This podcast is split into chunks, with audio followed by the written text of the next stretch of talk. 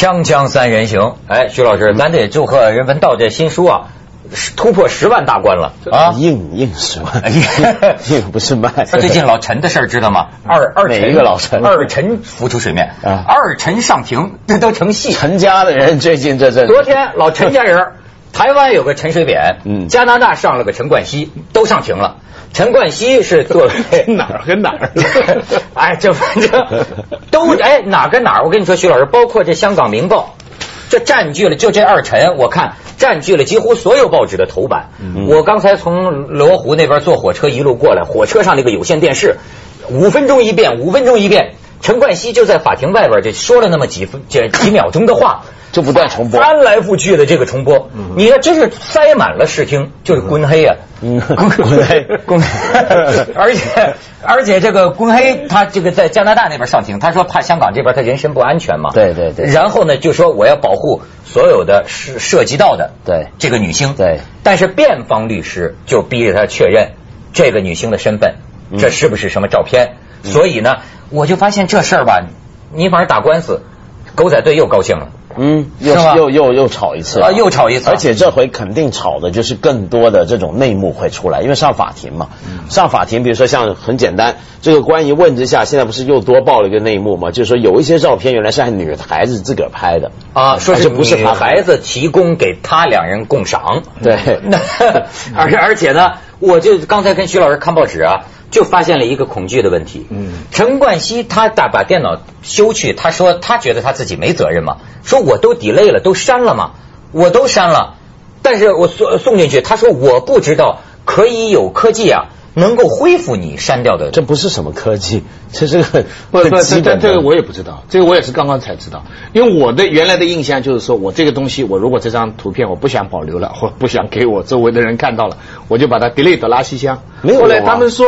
你 delay 到垃圾箱还不够，对啊，你要清理这个垃圾箱，但是呢，清理垃圾箱也不够，把清垃圾箱永久 delay， 它不是有个选择吗？它它而且先是否定的，你要调一下，永久 delay 了。按他今天的说法说，你就算永久 delay 了，你只是删去了它的名，它这个东西还在你的硬碟里。对对呀、啊。这只要再用过的东西就会有痕迹。可我说这电脑为什么要这样？你这不是他是为了保护你啊，就是说他怕你万一有什么档案很重要的东西遗失了，将来可以找出来，你知道吗？他只不过现在就是让所谓删除名目，就是在他的工作空间不要占太多，让你呃干净点。但其实那个东西是留下来，你一定要做格式化处理。就整个硬碟格式化，但其实很早开始用电脑的人都知道为什么呢？因为以前的电脑硬碟容量没现在大，你真的时不时就需要干这种事，清一下。但现在因为电脑硬碟容量很大，有很多人用了三四年都不用换电脑，那这些东西就一直留着，怎么你们害怕呢？这个这个这个这个、这个、我这才发现电脑原来跟社会跟人性真的非常接近。嗯、原来我们社会上有很多事情啊，嗯、你以为把它删除了，你以为让大家忘却了。其实它深深的还在很多核心的潜意识里面。当然，哎，你以为大家再不讨论这个问题了，其实它都还在，它不会，不会走掉。没错，整个社会跟国家也是这样，对啊，一个人也是这样，有很多事情你以为丢掉了，你忘却了，哎，它还在那里。不会的，永远在那儿。所以呢，就是说要不断的认清真相啊，这个真相是一层又一层的，你永远要认清真相。而我觉得，我现在觉得这个明星啊，你像我看见这个陈冠希啊，包括前一阵这个菲尔普斯啊，还那天看那个奥斯卡颁奖那些明星，哎，我最近突然就有个画面让我对这个好莱坞的这个明星啊，有点烦了，就是那个就是那个奥斯卡颁奖礼进那个红红地毯，好像哎呦你这是什么什么呃礼服，戴的是什么珍珠，什么钻石。我觉得有的那个演员，平常我看他演的挺有深度的，对吧？我挺喜欢的。我一看怎么这么讨厌呢？你们国家现在都欠了多少债了？而且都大家都失业了，还就就，所以我一下子对明星啊，我就有点有点。哎，可是你刚刚说这个事儿，你得换一个角度看。他们那一天晚上穿的好啊，戴的好啊，是负有重大的使命的。广告是吧？不不止如此，而且就是因为大家都等着看，就是这回金融风暴之后办的第一届奥斯卡，那么大家都说他们会变穷嘛，就看他会不会因此黯淡。因此呢，对电影业来讲，他这天更要穿的好。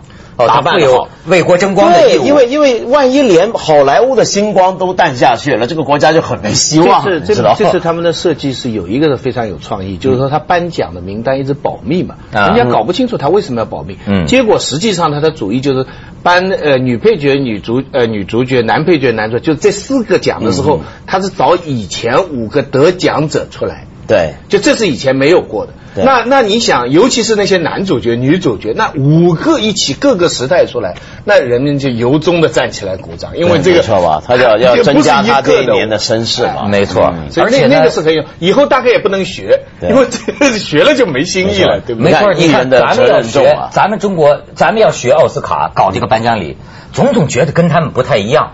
那天还一个主持人跟我聊这个问题，我也百思不得其解，就是说呀。这个他就说，你看好莱坞这个明星领奖的时候，他说的这个话，嗯，对吧？包括他的这个幽默啊，为什么咱们不能学呢？或者说咱们也想，咱们学的那个，他就是老有点不一样。后来我想来想去，我明白一点什么呢？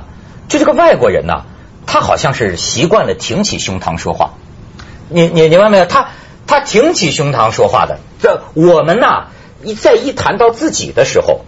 我们就习惯于这个叫这邪奸谄媚，这就或或者自个儿觉得有点罪恶感，呃，不就自自贬。但谦虚是咱们传统美德、呃。但是呢，啊、你知道吗？我们挺起胸膛说话的时候，你就感觉啊，那那那不是他自己的话啊，那他一般是代表谁？你比如说，我我觉得你要知道，这个改革开放三十年之初，我们领奖的时候还不知道要感谢人呢。还是说，比如说领个奖哈，嗯、哎，这是伟大的祖国，伟大的时代诞生了这个伟大的这个奖，这套嗑。到后来看美国奥斯卡才知道，哦，原来还能谢爹妈呢，知道吗？不过基本上还是谢领导。要谢政府，谢教练多。你看奥运的时候，拿上拿奖，记者一采访，而且他讲的也是真心话，因为他妈妈、父亲对他的帮助真的不如他的教练。对，他举国体制培养出来的，所以你说他也是说真心话。你说好莱坞那个吧，你说他也是礼节，他每个人上去都说 wife 怎么 beautiful 啊，小孩怎么可爱啊。你说真的，没准他过程当中也有很多惯习式的故事。可在那个时候，他们的社会道德要求他。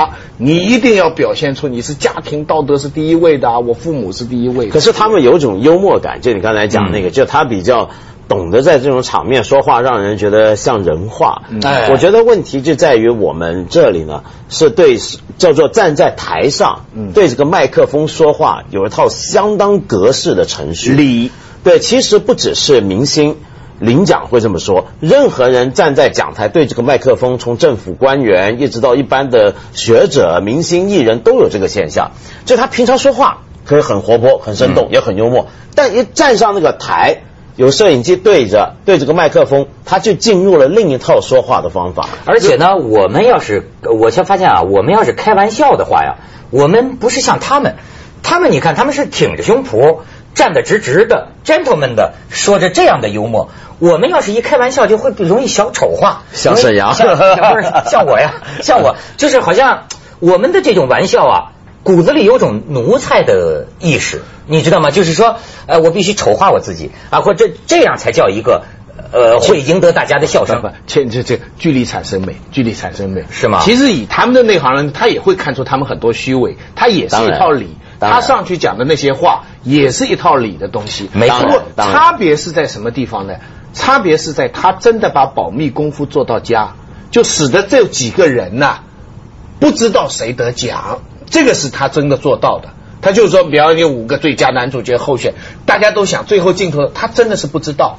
所以那一瞬间的表情是真实的，我们基本上没法做到这样保密。嗯，基本上，所以领奖上去的人都是早知道了，所以上去他已经准备好，很坦然讲的话都是全准备好。虽然他也准备，他也很可能是白准备的。嗯，所以这一瞬间的效果是他技术上造成的。而且我为什么说挺起胸膛说话呀、啊？就是你甭管他懂多少，你比如说那个相判信信判就这影帝，哎呦，我就觉得这东西胆儿挺大的，要叫我哪敢这么说呀？嗯，当台上你要知道中美美国他有多少同性恋，有多少反对同性恋婚姻的人，他得了影帝。他就敢这么说，我希望那些投票反对同性恋婚姻的人你们将来你们的子孙会谴责你们的。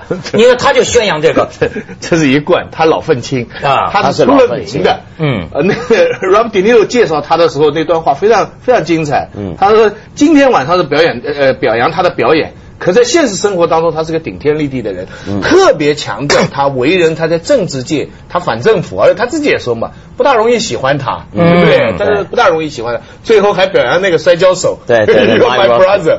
但这是最真感动、真激动的，就是那个女主角，嗯、真不容易啊！这个戏，这个戏啊 ，Winslet， 哎呀呀，给温温斯。他那个拖得比汤唯厉害多了，你去看看那个片子，嗯、好好好，那跟冠希有的一比啊，是吗？啊，那个片子你去看，人家最佳女主角啊。但是你看香港的这个娱乐八卦报纸，我发现它真是市民化，每次管这个奇温斯利报纸登出来都叫肥温，肥温或者叫肥奇。对，那那那天我一个是哪儿的哪儿的一个朋友来说看报纸说香港人怎么这样管人家叫肥温呢？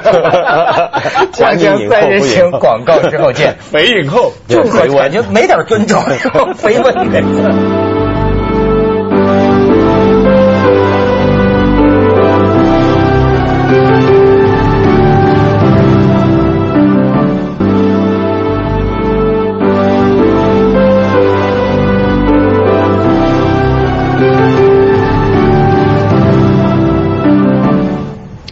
最近呢、啊、有一个感觉，我感觉啊，就是咱们现在这个社会时代哈、啊。有没有是不是赋予了这个演艺人就艺人呢、啊、过高的这个社会地位和声誉？你知道我为什么想起这个事儿呢？你比方说呃解放前啊旧社会，你知道吗？艺人是叫下九流， 对, 对吧？艺人你你讲什么道德呀，是不是对吗？当然那个时候是严重的歧视，是非常不对的，就跟接近于娼啊这娼啊就是表婊子无情戏子无义嘛，那个时候说 对, 对, 对吗？可是你看现在新社会了吧，我倒觉得他会不会又到了另一个程度上，他成了真的英雄，时代的宠儿。就是我现在想讲一个什么问题啊，我觉得就是多余的崇拜，嗯，溢出来的崇拜。嗯，你知道有一次啊，呃我听这个李敖有话说，他做了一集节目，他呀讲这个好莱坞明星，嗯，他说我跟你们说这个好莱坞明星啊都叫银样蜡枪头。嗯，我不太懂他为什么说这个，他说他拿了很多图片，他说你看这个演牛仔的实际上他是个什么什么货，这个演什么黑人英雄的他是个什么什么货，你明白了吗？他们不是真的，他们是银样蜡枪头。哎，我觉得这么一个谁都明白的道理你干嘛要讲呢？嗯，可最近我明白了，嗯，我就觉得啊，就是说一个一个一个艺人他就是演戏出名的，你明白吗？当然我们说你是公众人物，你有过高的这个这个道德要求，你这个要求也很合适，可是问题在于啊，你要看他有没有这个条件，要看咱这个净空法师不说了吗？圣贤是教出来的，对吗？这个人在道德教育方面他有什么任何超于别人的条件吗？比如说中戏一个演员过去在班里当然的同同同同学人品做人都差不多，蹦登他演戏靠演戏他出名了，那么这就有理由认为他在道德上比他的同学们就高了一块吗？如果是的话，那我想也是装的。嗯，那是装的就会穿帮嘛，会穿帮就会失望嘛。嗯，你明白吗？就是你比如说我我我我是什么意思呢？你比如一个社会哈，你要求神父，要求一个高僧，他在人品方面、道德方面，让我们就不能出纰漏，这是有道理的，因为你就是干这个的，你专业是干这个的。可是你发现没有，艺人你是多余出来的崇拜。老实讲，你比如说那天讲菲尔普斯，妈妈说了，说他这样让我们怎么跟孩子说，让我们怎么教育孩子。可是我当时就想反问一句，那谁让你叫自己孩子向他看齐呢？对你，他游泳吗？我我我比如说我崇拜周杰伦，那么我崇拜他唱歌，真的没有一点多余了。我崇拜菲尔普斯，我崇拜他的运动天才，真的没有一点多余了。嗯，但是你知道现在就跟说界外效益一样，有很多溢出来的崇拜。但我从受众的角度来讲，我会这样说，因为你本来是游泳游得好，唱歌唱得好，打球打得好，可是你一出名了以后，你就会做很多另外的事情。比方说你是打球的，嗯，可你明天教大家不要吸毒啊，你明天叫大家街道要干净啊，你变成公众大使了，你要艾滋病什么爱心大使啊，你看你这些工作是他额外出来的。那这种扮演的形象，它就是一个就是雷锋形象了。就是大家为什么相信说，哦，刘德华出来说你们大家服务态度要好啊，你看为什么要用？首先你看人家用刘德华来宣传这些简单的常识，社会的普遍道德。嗯、那我一个小孩来说，我为什么接受？我相信他是这么一个人啊！你看他讲的话，可是可是我觉得应该放在一个历史的角度看，就看明星的出现啊，是弥补了一些东西的消失。哎，消失了什么东西呢？其实整个现代娱乐工业的出现是现代世界的事，以前不是这样，对不对？我刚开始也讲、嗯、也讲戏子嘛，这叫对。但是以前有什么呢？以前西方也好，我们东方也好，有很多神，哎，有有很多皇帝，有很多贵族。其实名流啊或者神仙呢、啊，过去一直存在在各个社会。扮演中 role model。对他那些人呢，或者过去我们崇拜的东西呢，退隐了，就整个二十世纪世俗化了。世俗化之后呢，但是人是有这种需要，所以要有人是不是有宗教需要？对，有有有人需要出来填补那些对那些诸神退隐之后留下的真空位置，哎、那就是明星嘛。而而且明星这个东西，所以为什么很多人就说现在的明星不如以前啊？像美国人啊，就算你看好莱坞，我们今天说的明星，在很多老美国人看来那都不叫明星，他们心目中的明星是什么呢？像当年赫本，嗯啊，那个叫明星，就是以前拍黑白照片的。三四十年代，甚至是到五十年代，那个才叫明星。为什么呢？因为当年那种明星，你想想看，那当时那个明星就像神嘛，他他平常没有什么八卦出来，没有这么多现在这么多八卦，平常不卖不大卖广告，很少见面。你要见他就得到戏院，没错，黑黑的，哎呀，这个光一出来，光来了，没错。然后听他的声音，你你跟他距离很遥远，那是个对神的一种膜拜。所以你要把人当神呐、啊。你的资讯不能这么透明，不能这么发达，必须有所隐藏。嗯、你让他那样，对对，我明白了。所以雷锋的恋爱故事是不能透露的。那当然、啊，雷锋恋爱过吗？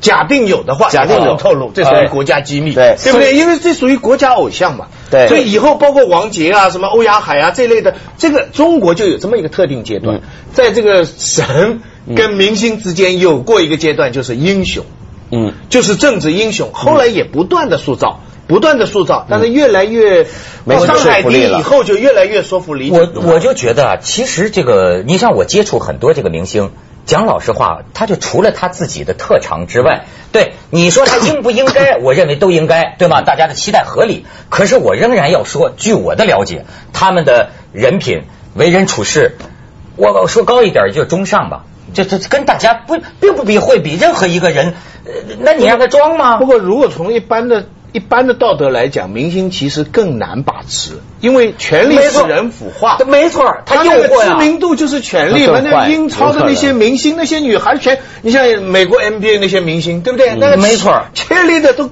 追在后面要要跟他们。没错，你说你怎么顶得住？他堕落的可能性更大，就冠希这个这个诱惑呀。冠希不就是标本对不对？冠冠人家照片还送上去，他现在更神了，送上去更神了。现在你知道多少女孩心目当中还是他？你要说这形象，我倒还想起你相比起这个艺人来说，还有一种是这个国家领导人，是吧？国国这个这个领袖型的人物，嗯、这种人。他表现出比较近人的一面的时候，也会让你啼笑皆非。呃，最近日本的那个一个大臣不是被逼辞职了吗？对，就是说，说就开开他是 G 八还是 G 七啊？什么反正喝喝津巴布喝酒。我突然想起最近法国，法国不是跟咱有点资牛吗？法国的这个萨科齐在二零零七年也是什么 G 七 G 八管他呢，也是新闻发布会被传大概。是普京灌他喝了沃德嘎，你可以看看他们这段这个影像很有意思。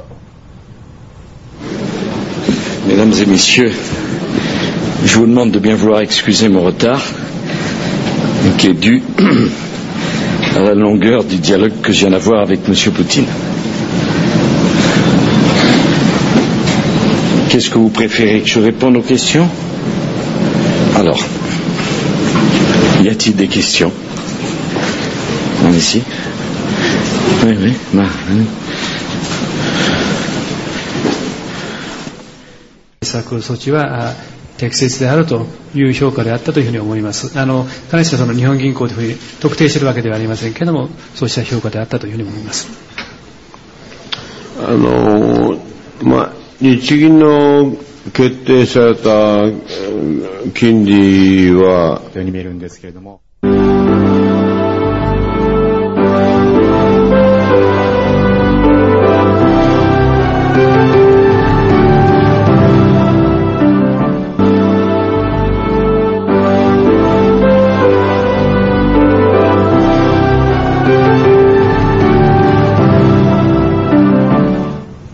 你要说刚才日本那喝酒大臣，嗯、现在日本人当国耻，那不知道陈水扁现在在台湾当什么？哎呦，你说这个阿扁也是昨天出庭嘛，开始说马英九搞 gay 是吧？什么巧克力，说是什么跟黑人有这个亲密关系，我的天，他已经变成个疯泼妇了。然后又说这个李登辉收了共产党的钱啊，是是是，这充满想象力啊！他入错行了、啊，他做文学也许不错。不是，因为我觉得他太悲惨了，就是他已经达到无路可退的地步，而且你看他绝食那个，其实就已经很荒谬了嘛。嗯，他前年不就有绝食嘛？你想想绝食是什么东西？绝食呢是一个。我有道德权威要捍卫，然后弱者向强权抗我用我用绝食来来表明我的一个决心。嗯，像以前爱尔兰共和军要爱尔兰独立，它是有道德根据的，然后他绝食至死方休，你就很佩服。但是你现在是个贪污犯，没错，你办了那么多事，你还绝食，而且干嘛？他要有他要打针打吊针，绝食，周期性断食。周期性节食，那天我们不也天天周期性断食？你也天天。出庭之前说是那个吃点面包吗？啊，那就吃点吧。我说他已经变成了个泼妇了，他就是，而且你知道，就我们的朋友到台湾说，现在台湾全是就贪到什么程度？我跟这家人啊，就是这个陈水扁呢，就那天就他们说在台湾看报纸。买一个房子，你说他是什么人？买个房子，本来这房子一个亿，对吧？那么他呢是三千万买了，好，你已经省了七千万了，对吗？对。他还让他的一个秘书的名字买，然后呢，他自个儿就为了贪什么呢？就说我还没买房子，我要那个政府给他一个月大概三十多万的住房补贴。你说这个人这个都要，你这个钱你还贪什么？你说这是个什么家庭啊？换一个地方，如果一个很高位的人要买一个，你说的那个，接下来为您播出。